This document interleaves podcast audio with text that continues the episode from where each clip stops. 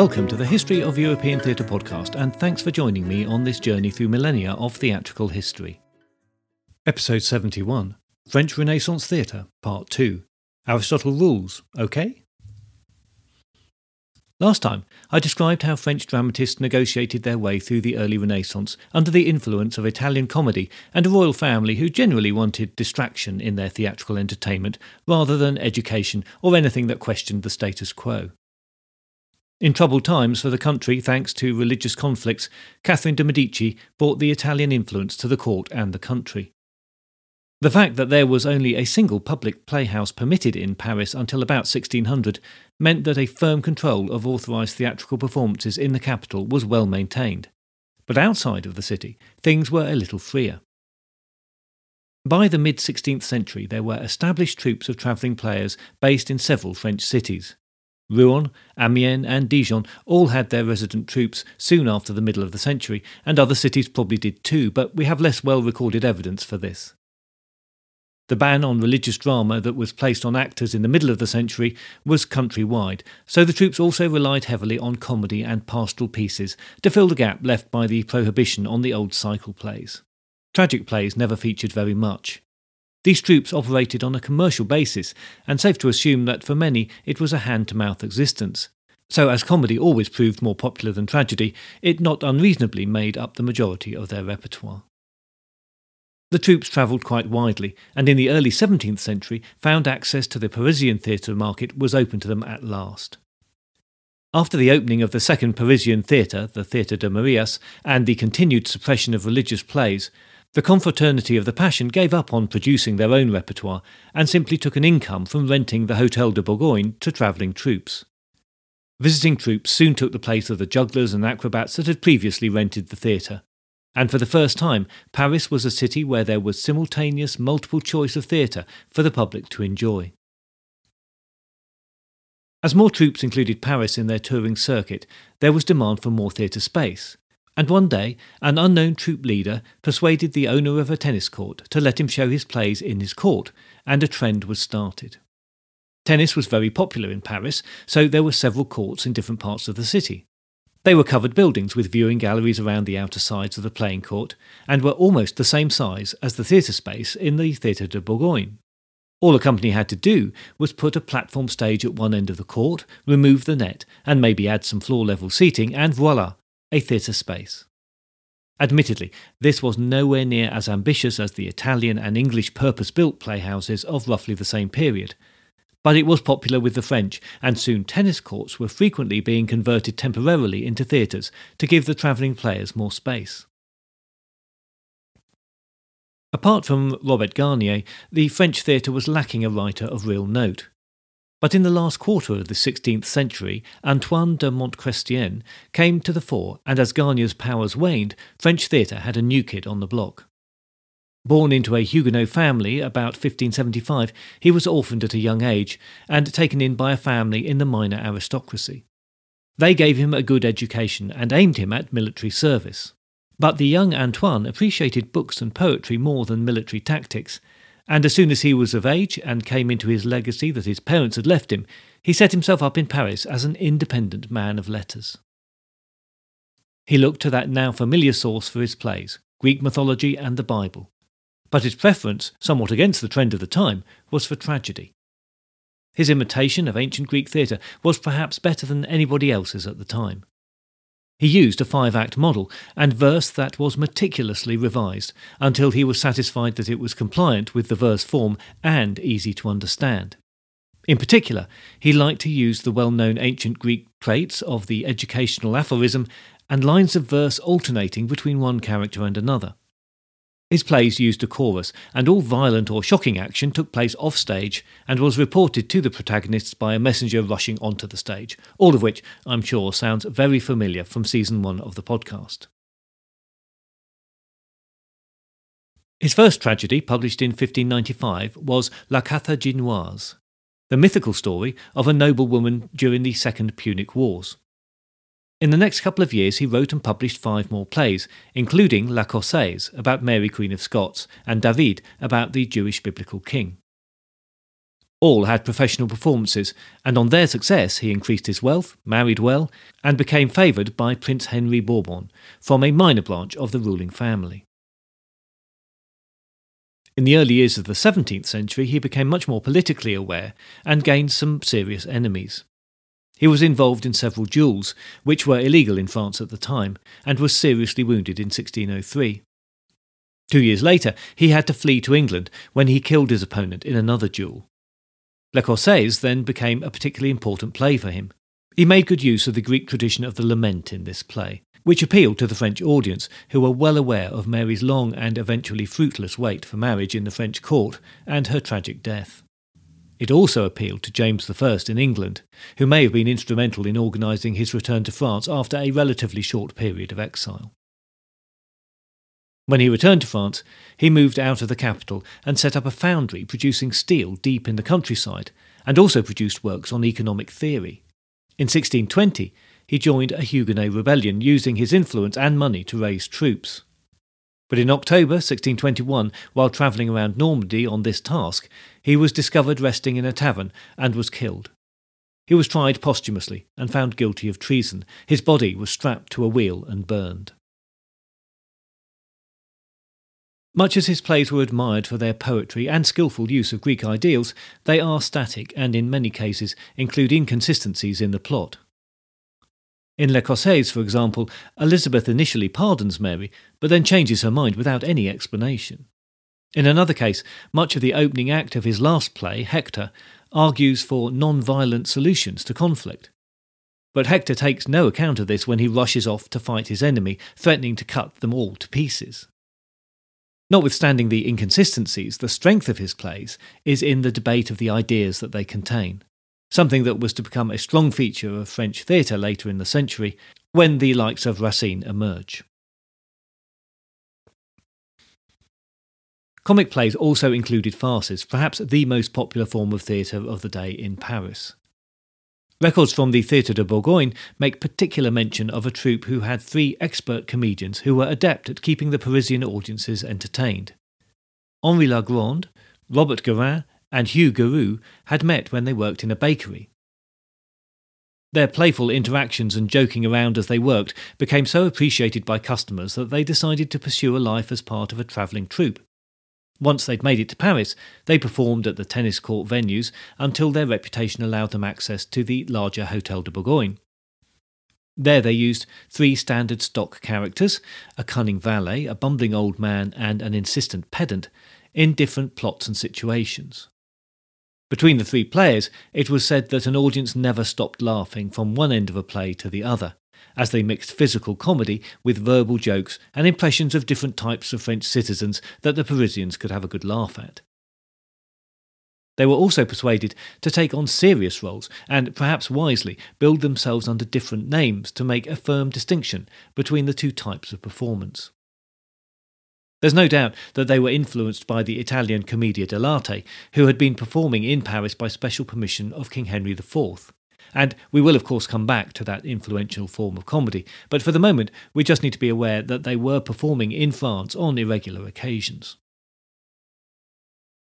If the Theatre de Bourgogne was where you went for your fix of farce, then on the days you preferred something more serious, it was always worth a look at the Theatre de Marais. Without the attraction of the three farceurs at the Bourgogne, its rival put on tragedy, pastoral works, and more refined comedy. That theatrical landscape changed when Valeran Leconte arrived in town. He was an established actor who had been leading a well regarded troupe in the last years of the 16th century and had visited Paris on several occasions at that time. Things changed in 1599 when he merged his troupe with the resident troupe, which included those three popular farceurs, at the Hotel de Bourgogne and took up residency there that was to last for 80 years. Now there was a settled resident company in Paris, and the combined troupe was renamed the Comédiens du Roi, the King's Players. But this is not the same patronage arrangement that the English theatre at the time is so well known for. The troupe only needed the permission of the city and the confraternity of the Passion in their role as landlords to perform, not the king. So it's thought that the name came about because the troupe did perform at court, and Leconte knew a good marketing opportunity when he saw it. He took to using the name, and when the palace didn't raise any objection, well, it just stuck. In what looks like a strange decision, Leconte chose to start his regime with verse drama by Jodelle and some biblical tragedies. It was a bad choice, missing the popular mood, and he was forced to send some of the troupe out on tour to supplement the income from the new Paris base. For several years, he had to repeat that strategy, with the tours not only going through France, but the Low Countries too. His luck changed when he formed an alliance with a new playwright, Alexander Hardy. Hardy's early life is, to say the least, elusive. Born in Paris somewhere between 1560 and 1572, we know nothing of his life before he turned up at the Hotel de Bourgogne. The general consensus, derived from the quality of his plays and his familiarity with Greek and Roman and contemporary material, is that he must have had a good university level education and probably acted as part of a touring troupe. Scholars also detect a Spanish influence in his work, so the suggestion is that he spent some of those missing years in the company of playwrights in Madrid. His earliest plays date from 1622 and were produced at both of the Parisian theatres. But after touring with Leconte and his troupe, he became formally attached to the Bourgogne as their writer in residence. He was prolific, claiming to have written at least 600 plays, and I've seen that number quoted as high as 800. Either way, it's probably a hyperbolic boast, but whatever the actual number, we can agree that prolific is fair.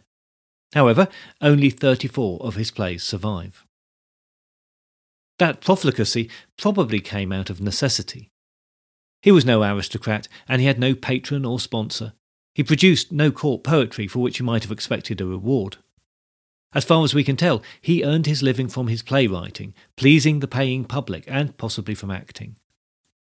Many of Hardy's plays are adaptations and translations of Italian and Spanish works, which give the impression of being thrown out with little care, perhaps helping to explain his incredible work rate. He is, in fact, France's first playwright that we can identify as fully professional with some confidence. The surviving plays show that he had an eye and an ear for fast paced active theatre, in a way that was pretty unusual for his time. His plays display little of the staged poetry and none of the bombastic prose so common at the time. He dispenses with a chorus and uses a broad medieval platform stage that was still in use at the time to produce theatrical effect not seen since the height of the cycle plays. He places several locations on the stage and moves the action quickly between them in fast paced scenes. On occasions, he even has two scenes playing simultaneously. He encouraged actors to drop the standardized mannerisms and gestures that accompanied every word or emotion in the style of the time, and to speak more naturally on the stage. Typically, soliloquies in his plays are shorter than was common, and dialogue is cut down to something much more sparse than audiences were used to. Following a Spanish trend, he abandoned Aristotle and set plays in multiple locations and across longer periods of time than the Aristotelian 24 hours. The contemporary audience could have been very challenged by these changes. This was a significantly different theatre from what they had been used to for decades, but Hardy had not done yet. His plays were popular, and he became even more daring. He mixed comedy and tragedy, made his plots more and more complicated, with an eye on maintaining suspense and building to points of theatrical surprise. One of those surprises was that he abandoned the reporting of violent acts and showed the violence on stage, and most surprising of all was that he wrote into his scripts that lovers should embrace and kiss, something that had been considered far too shocking to be seen on the Parisian stage before. But his innovation and daring paid off. In terms of popularity, he had no equal. The Hotel de Bourgogne prospered when they presented his plays. Advertising started to carry his name as a playwright, not something that was often done at the time, and there was undoubtedly pressure on him to produce the next hit as quickly as possible. There's no evidence he was ever rich, so maybe his deal with Leconte was not that good, but he continued to churn out scripts to order. He was a jackdaw, taking ideas or plots from one play and merging them into scenes borrowed from another or made up himself without too much concern for plausibility. You get the impression that he didn't regard his work as literary or written to be long lasting. He's quoted as having said, Heaven be blessed, I can subordinate all loftier ambitions to the demands of my trade. Of the surviving scripts, Mariamne is thought to be his best. Written between 1505 and 1515, it's a biblical tragedy, but functions as a pretty good psychological study of love and jealousy. Mariamne is the wife of King Herod, but she recognises his failings as a usurper and instigator of the murder of her brother and grandfather. Herod remains in love with her despite this strain on their relationship, but his siblings resent her power over him and concoct an accusation of treason against her. When faced with the charge of trying to poison her husband, Mariamne becomes depressed and suicidal, and doesn't offer any defence, nor does she deny that she has taken lovers when that also baseless accusation is thrown at her. Herod is consumed with jealousy and orders her execution the following day. During the night, he comes to her cell and pleads with her to confess so that he can forgive her and save her life. But she refuses, and at dawn is taken off to her death. Distraught, all that Herod can do is plan to raise a lavish memorial to her. Despite at least a handful of notable works, his prolific and in many cases rather slapdash output was disliked by others who saw it as reducing the value of French theatre, with its concern for popularity overriding the desire for good art.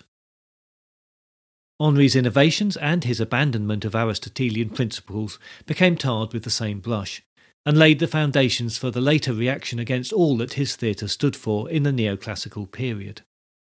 By the time he died in Paris in 1632, during the latest visitation of the plague, he was part of that debate, despised by some, but still loved by his audiences. But the conclusion on the career of Alexandre Hardy should not end on a down note. His contribution to French Renaissance theatre was long overlooked thanks to the scholarly focus on the literary and courtly works. But if we're looking at the history of theatre as a whole, then we have to acknowledge that Hardy's works were not only hugely popular, but groundbreaking too. For all the faults in his plays, his ability to work across genres has been recognised. Of the surviving works, 12 are tragedies, 10 are tragicomedies, 4 are variously recognised as somewhere between the two, five are pastorals, and there are three dramatic poems. Now, assuming that this is representative of his complete canon, then he displayed an ability to move across genres that was rarely surpassed even in this age of the polymath. But there is one further way in which he really stands out. Unlike his contemporaries, he was a man of the stage and a man of dramatic action. Few of his plays have survived because they were written to be performed, and neither he nor the actors who guarded their parts carefully, always fearful of the potential for piracy, had an interest in printed editions. Most of the playwrights discussed as part of the French Renaissance theatre were writing for the court, as a scholastic exercise, or for the literary salon, and very few are known to have had professional productions, the notable exceptions being Robert Garnier, Antoine de Montchrestien, and Hardy who had by far the most known professional productions. Leconte and Hardy fell out at some point, and he went to write for the Marais, always happy to earn a crust where he could. Leconte in turn gave up the Bourgogne in 1617 for reasons that are unclear.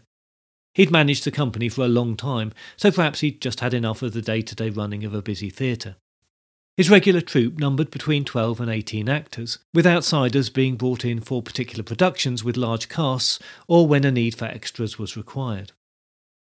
The actors were all employed on contracts covering two or three years at most, but the company was almost always in a state of flux as players left early for one reason or another. The departure of leading actors, and particularly when those three farceurs retired and died, led to times of change as Leconte found new talent for the theatre out of necessity. For all its success, the theatrical life day by day was for most actors a hand to mouth existence. As manager, Leconte was in the best position financially. He owned two shares in the enterprise, with senior actors owning one share and junior actors owning some smaller part of a share. The daily takings were divided between the sharers at the end of each day, so all were taking a share of the risk. With the turnover of members of the company, it must have been a complicated and stressful business keeping everything running and the division of funds fair. By 1607, women are recorded as taking roles on stage, which seems to have been quickly accepted by the Parisian audiences. Being an actor was, like in England, not an easy life. French actors were not treated as vagabonds like the English, but the trade was still seen as close to prostitution, and for most actors, their social standing was very low. Despite the share and ownership system, few seem to have become rich on their trade, however admired they were for their skills. Individual actors usually took stage names to preserve some anonymity, often for the sake of the good name of their family, but as regular performers they became known and recognised by their stage names. The actor's relationship to the audience was close because, apart from acting in the play of the day, one or two of them were put out early on the stage to entertain the gathering crowds. The public tended to gather early at the theatres in Paris to get the best spot for the play, and jostling and fights breaking out amongst the crowd, particularly in the heat of summer, were not uncommon. As soldiers in the crowd carried swords, and a concealed dagger was commonly part of a young man's attire, this could quickly turn nasty. So the actors were there to entertain, distract the crowd, and diffuse any growing tensions they spotted before the play started. Hardy's success at the Hôtel de Bourgogne led to others trying their hand there too. Théophile Viau made an impression there in 1617 with his Pyrame et Thisbe, but his career went no further. His liking for writing libertine poetry got him into trouble, and seemingly unable to stop himself, he continued to cause the authorities concern with his writing until he was judged to have insulted the king in a pamphlet and was sentenced to be burned alive. He fled before the sentence could be carried out, so a bundle of rags to represent him was ceremoniously burned in his absence. When he was finally caught, he managed to convince his accusers that he had changed his ways and was released to serve a year in exile. His conversion to a reformed life does seem to have been genuine, but unfortunately for us, that included staying well away from theatrical activity. Like Viau, Jean Mairet, born in 1604, was a champion of the Aristotelian stage. He was something of a prodigy, penning his first play while he was still at boarding school. This tragicomedy and the following pastoral play he produced were so well received that despite his low social status and youth, he became the darling of Parisian society for a while. Throughout a long literary career, whenever he turned to the stage, he adhered closely to Aristotle's unities. But this is not to say that for the intellectuals the debate was settled yet. Indeed, these were just the first shots in a long battle. After Hardy died, his cause was taken up by playwrights who saw the Aristotelian rules as a constriction against the creativity of a playwright. It was a lively debate, both in the salons and on the stage, with some playwrights swinging between the two arguments. One of these was Pierre de Ryer, who began his playwriting career in 1629 to supplement his civil servant's income. He aimed at the popularist, producing tragicomedies following in Hardy's footsteps, but by 1644 he had seen Mairet rise in popularity and wrote a series of thoroughly Aristotelian tragedies. To his credit, he succeeded in popularising tragedy, with some of his plays remaining in the standard repertoire of French theatre for more than a century. The two camps continued to fight it out on the Parisian stage through the first half of the 17th century, the last notable contributions coming from Jean de Rotrou, who produced several plays that were the last high point for the freethinkers and the innovators. He took up the position of the main writer for the troupe at the Bourgogne in 1632, by which time he'd already penned several plays, even though he was only about 18 years old. His plays were romantic comedies, and like Hardy, he was much influenced by Spanish and to a lesser extent English theatre, putting them firmly against those who still looked to the classical models for their inspiration and rules. By 1634, he had already authored 30 plays, which included adaptations, and had found favour from those who enjoyed his plays and also his poetry. Although he stood against the Aristotelian constraints, he was not afraid to adapt Greek classics, producing versions of Plautus's Amphitryon, Antigone, and others. He was friendly with Pierre Corneille, and may have defended him in his dispute with the Académie Française over his tragedy Le Cid. Although Rotrou and Corneille were contemporaries, Corneille was just three years older. Rotrou's theatre sits much more comfortably in the closing years of the Renaissance period than in the neoclassical period, where Corneille sits much more happily alongside Molière and Racine. We will, of course, return to all of those later. As for Reteux, he continued to write plays, and in 1646 produced the first of four of his best plays. The veritable Saint Genest is the story of an early Roman martyr to Christianity.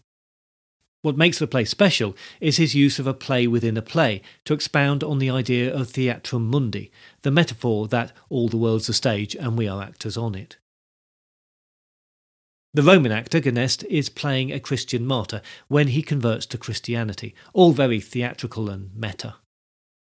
In this and in his later plays, he improved on the uneven prose of his earlier plays and produced simplified plots. He had hit a stride that for many puts him as an equal to Corneille, but Corneille has the advantage of a longer life in which to develop his work and make his mark. In 1650, the plague returned to France. By then, Rotrou had returned to his hometown, married, and become a local magistrate. Despite the plague, he remained at his post, but was taken off by it, thereby becoming the end marker of the Renaissance rather than, possibly, the fourth great playwright of the neoclassical period. Despite Rotrou's slightly later writings, for most, 1625 marks the end of the French Renaissance period. By then, the ascendance of the neoclassical had become unstoppable, and the French Renaissance had moved on. Because the next period of French theatre is such a strong one, the playwrights of the French Renaissance are sometimes now regarded as little more than marking time as a well developed medieval theatre became neoclassical. I hope I've shown in the last two episodes that there is at least a little more to it than that. Before the Aristotelian rules and the grip of the Académie Française took hold, French dramatists took up the debate about what theatre should be and do with earnest and serious intent. Unfortunately, there was a lack of public space for the debate in the Parisian theatre, and the public preference for light comedy acted further as a brake on serious development of theatre. There are not too many facts and figures available about the theatre audience in the Parisian theatres in the Renaissance, but from what I've seen, I don't think that the citizens had quite the same thirst for innovative theatre that the English had. Perhaps this is just a French sensibility, but the craving to find rules to accept and adhere to, however genuinely meant, became a constraint on the French theatre. Once firm dividing lines had been drawn between these two types of theatre, that which followed Aristotle and that which did not, creativity suffered. But at least what we do start to get is some details about not only the playwrights, but the performers and the theatre managers. Working through the earlier periods of theatre history, I've longed for more detail about the people who actually produced theatre, and finally, we're just about there. The Parisian theatres of the Bourgogne and the Marais are so important to the story of French theatre, and I've been pleased to find and present as much information about them as I could. Courtly theatre remains important for a while to come yet, but for now, we're getting the start of an understanding of a theatre for the people, presented by individuals that we can get to know at least a little. But the period really does belong to the playwrights in France. Jodelle, Garnier, Hardy, and Rotrou are the standouts, who are flanked by a large number of minor playwrights who came in their wake and put a French twist on Italian theatre. And yes, they are the foundations on which the neoclassical period was built, but something in their own right too.